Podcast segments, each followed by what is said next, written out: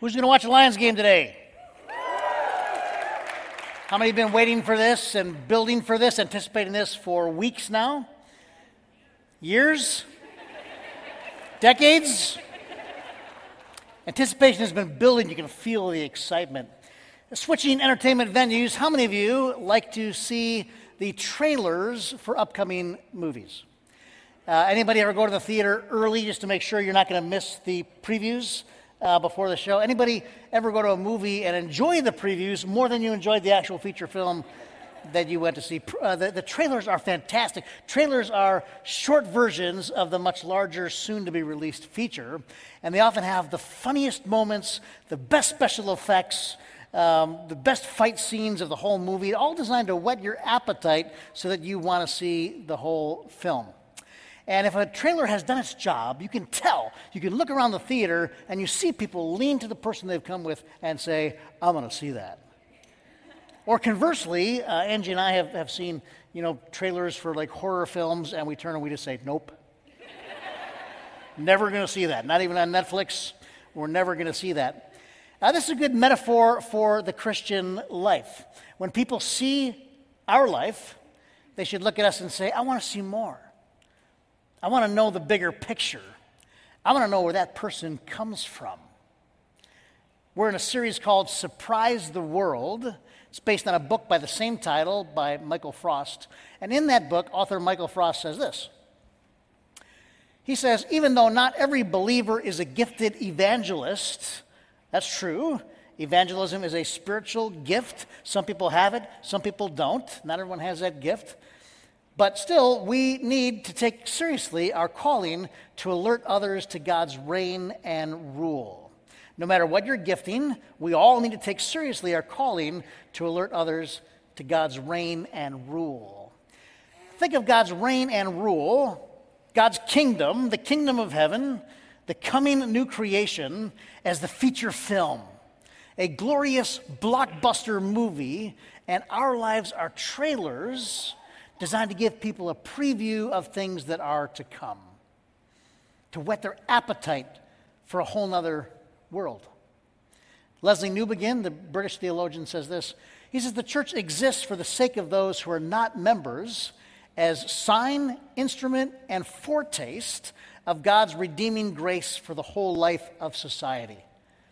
Sign, instrument, and foretaste of God's redeeming grace. These are great words what do they mean? A, a sign is something that points to something else. And our lives are to point people toward this alternate reality called the kingdom of God. The kingdom of God, which is accessible to us right now, in part, and one day will be accessible to us in fullness. Our lives are to point to that like a sign. We're to be a foretaste. Our, our lives are to be a foretaste of this kingdom of God. Like a movie trailer, it's designed to give people a preview of the future in the present. And we can demonstrate right here and now what it looks like for men and women to live under the reign and rule of God. We can be a foretaste our lives. And then an instrument, not, not just a sign and a foretaste, but our lives can be an instrument, a tool in God's hands as God shapes this world as He wishes, as God brings His kingdom on earth as it is in heaven a sign, a foretaste, and an instrument. So, what is God's reign like? And how can our lives be a sign or a foretaste? If, if our life is meant to alert people to the reign and rule of God, what exactly are we pointing them to? Well, in this book that a lot of us have been studying, Surprise the World, the author Michael Frost lists four essential elements of God's reign and he gives credit here to N.T. Wright. Four essential elements, this is from, from Michael Frost and N.T. Wright, four essential elements of this kingdom of God that we can demonstrate right now in the here and now. And the first one they mention is reconciliation. Reconciliation. Reconciliation between God and humankind is at the heart of Christ's work. And the Apostle Paul explains this uh, in his letter to the church at Corinth. He says this to the Corinthian church All this is from God who reconciled us to himself through Christ and gave us the ministry of reconciliation. That God was reconciling the world to himself in Christ, not counting people's sins against them. And he has committed to us the message of reconciliation. We are therefore Christ's ambassadors, as though God were making his appeal through us. We implore you on Christ's behalf, be reconciled to God. Since reconciliation is so central, it makes sense that it should be a core expression of God's reign and rule. Under God's reign and rule, we are one with God, reconciled with God, and we are one with each other, reconciled with each other. And Paul um, parses out the implications of this in his letter to the, to the Galatians. This is a verse a lot of you know. So in Christ Jesus, you are all children of God through faith. For all of you were baptized into Christ. All of you who were baptized into Christ have clothed yourself with Christ. There is neither Jew nor Gentile, neither slave nor free, nor is there male and female, for you are all one in Christ Jesus. If you belong to Christ, then you are Abraham's seed and heirs according to the promise. We are both to announce reconciliation, champion it, describe it, explain it, advocate for it, and we are to demonstrate it, be reconciled to others ourselves broker reconciliation among others. Now, you might do this in your workplace when you're mediating between warring colleagues, or you might be reconciled yourself with a friend or a family member with whom you've become estranged. You might share the good news with someone that God reconciles us to himself through Christ. Reconciliation is the first mark of the kingdom that we can demonstrate to people right now. The second one they mention is justice. Justice. Now, the Hebrew word for justice, mishpat, uh, occurs in various forms 200 times in the Old Testament, and it means more than just punishment for wrongdoing. That's part of it. Justice is punishment for wrongdoing, but it also means giving people their rights. Mishpat is giving people what they're due, whether it's punishment or protection or care. Now, this word justice is a wonderful word. It's a Bible word, but it hits people sometimes differently, especially if you're older. Um, you may even bristle when you hear the word justice, or especially if you hear the word social justice. If you're old enough to remember the 1970s, you remember there was a divide in the church, a, a big debate in the church in that decade about how we should best bear witness to Jesus. Uh, one group said we should bear witness best through words, verbally. You tell people about Jesus, you teach people the scriptures. The other group said the best way to demonstrate witness to Jesus is through our deeds and through social justice programs. So, what's the best way to bear witness for Jesus? How should we do it? Is it word or deed? It's both. It is so obvious um, uh, younger people wonder, I can't believe people thought about that in the 1970s. Was it the heavy drug use? What was going on? Why did people get confused about that? I, I hope there wasn't a, a big, uh, a lot of energy around that. Yes, there was a whole international council called about this. And I don't know why we got this wrong. But there was a sense, and in some ways, a very fair, um, in some cases, that some social justice churches have had concluded that the verbal witness part was just too difficult. And so we will focus on social justice instead. We, we will give people justice instead of Jesus. Justice versus Jesus. And that's why some Christians to this day still bristle when they, when they hear the word social justice. But true biblical justice is Jesus centered. Uh, God says through the prophet Isaiah that this Messiah, this coming Messiah, will reign over David's kingdom, upholding it with justice and righteousness. Jesus was all about justice. Jesus said himself in Luke chapter 4 The Spirit of the Lord is on me because he has appointed me to proclaim good news to the poor. He has sent me to proclaim freedom for the prisoners and recovery of sight for the blind, to set the oppressed free, to proclaim the year of the Lord's favor. Justice is a sure demonstration of the kingdom of Jesus. In the kingdom of heaven, no one is oppressed, no one is taken advantage of. No one is bullied or threatened. And there are all kinds of ways to demonstrate this aspect of God's kingdom uh, right now. Working to eliminate sex trafficking, promoting fair trade products, running for clean water, standing up for the rights of someone else, fighting homelessness, fostering disadvantaged children. These are all things I've seen many of you do. And when you do these things, you are being a foretaste of the kingdom of God.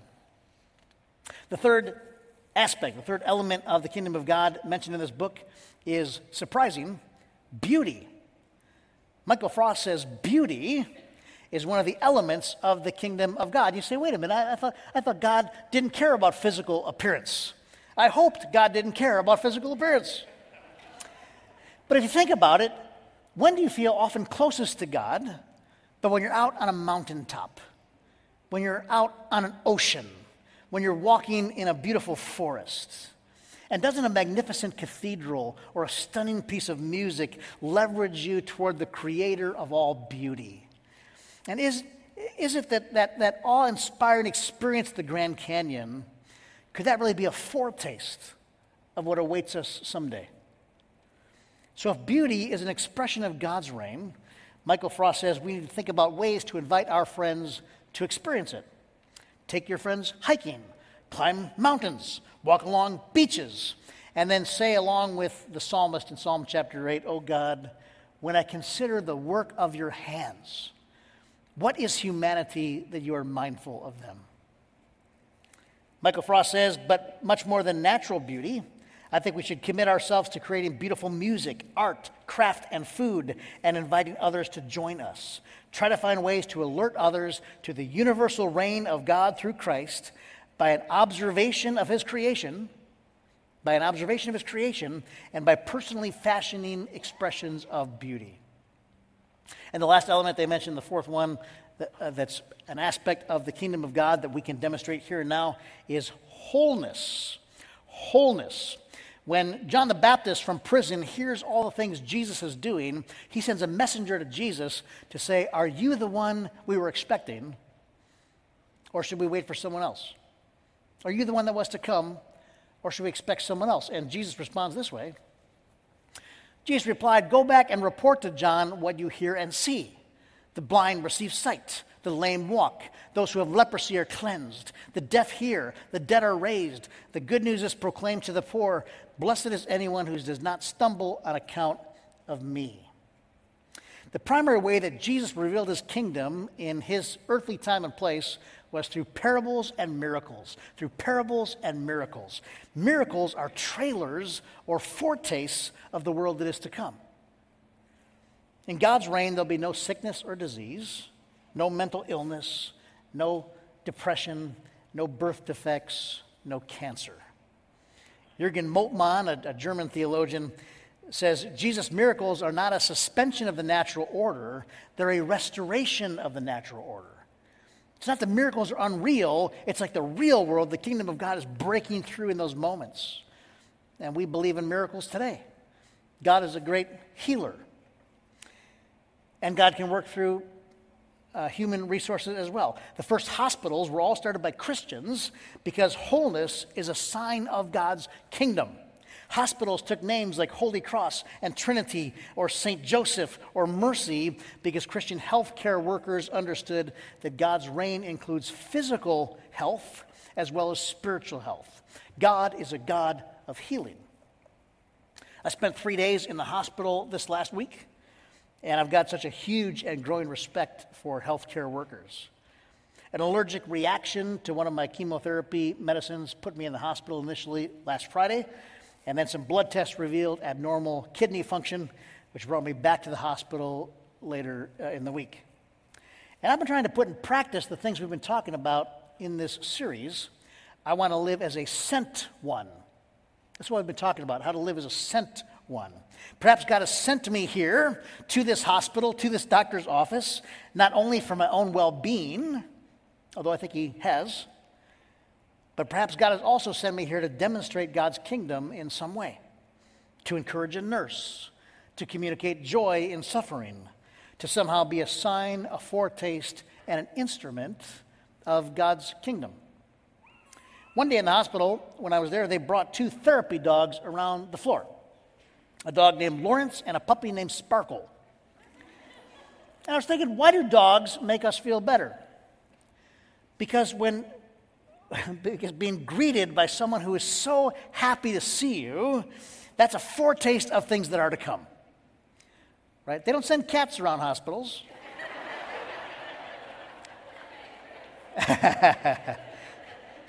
Cats are a sign of the kingdom of this world. God's kingdom, the kingdom that you and I represent, the kingdom that is our home, the kingdom that shapes us now, is a kingdom of reconciliation. We are one with God and one with each other. It's a kingdom of justice. Wrongs are set right, no one is taken advantage of. And it's a kingdom of beauty and wholeness and delight. And sometimes we see signs of this kingdom which has not yet come in fullness. Sometimes we see these signs of this kingdom that has not come in fullness. And sometimes we get to be signs of this kingdom that has not come in fullness. Sometimes we get to be a foretaste of this kingdom. We get to be an instrument of this kingdom. My friend Aggie attends Ward Church. She is a spirited senior citizen lady who's, got, who's had a lot of health and financial problems herself. But she models this idea of living as a sent person better than uh, just about anybody I know. She volunteers each Monday here at our Forgotten Harvest food distribution program, but sometimes she misses her volunteer post uh, because God has other plans for her. It's not unusual to get a note about Aggie's adventures. She wrote me this week uh, about her Monday adventure at the gas station and I'm sharing this note with her permission. She went to the store at the gas station to put $20 to get gas, and this is her note. When she says, When I came out, uh, there was a man with his hood up. His car was dead. His wife was waiting in the car. And I said, How you doing? Do you need help? This is, this is a very uh, small, small senior lady. He had to filter off the engine and such. And he said, I just rebuilt this engine two days ago. And he showed me all of his work. And I said, Alternator is my guess. You want me to try to jump it so you can get home? He said, Do you have cables? I said, Of course I do. So I got the cables and turned the car.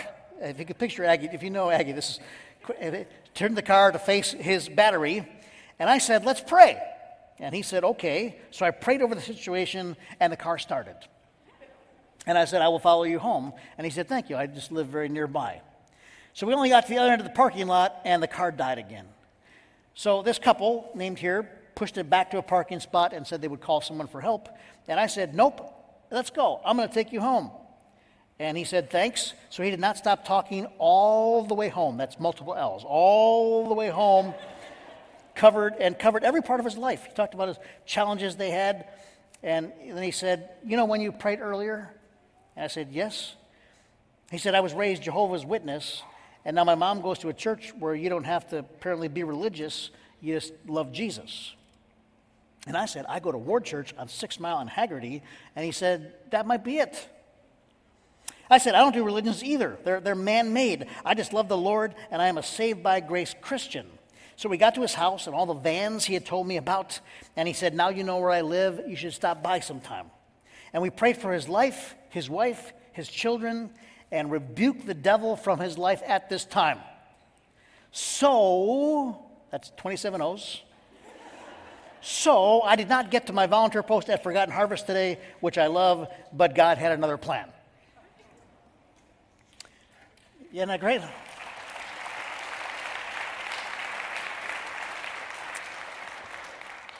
What a lame excuse. now, what a, what a fantastic reason. See, see, Aggie doesn't wait till she gets to church to represent Jesus. She believes that wherever she goes, God has a plan. She lives with a sense of being sent. So every day becomes an adventure. God, where will you send me today? Who will you direct me to pray for today? Whose car will you ask me to jump with my cables today? And I want to live like that. I want my life to be a sign that points to God's kingdom. I want my life to be a foretaste of what this kingdom will be like. I want my life to be an instrument that God can and will use to bring God's kingdom on earth as it is in heaven. So let us live as sent ones. This sending action of God, deeply rooted in the Bible, is deeply Trinitarian. The, the, the Father sends the Son, the Father and Son send the Spirit, and now the Father, Son, and Spirit send you. Let's pray.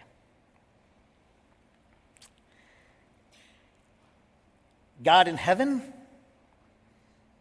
God who is near. Help us to live as kingdom people, a sign, foretaste, and instrument of the redeeming grace of our good God. And may your kingdom come on earth as it is in heaven. This we pray through Christ our Lord. And everybody agreed with this prayer and said together, Amen.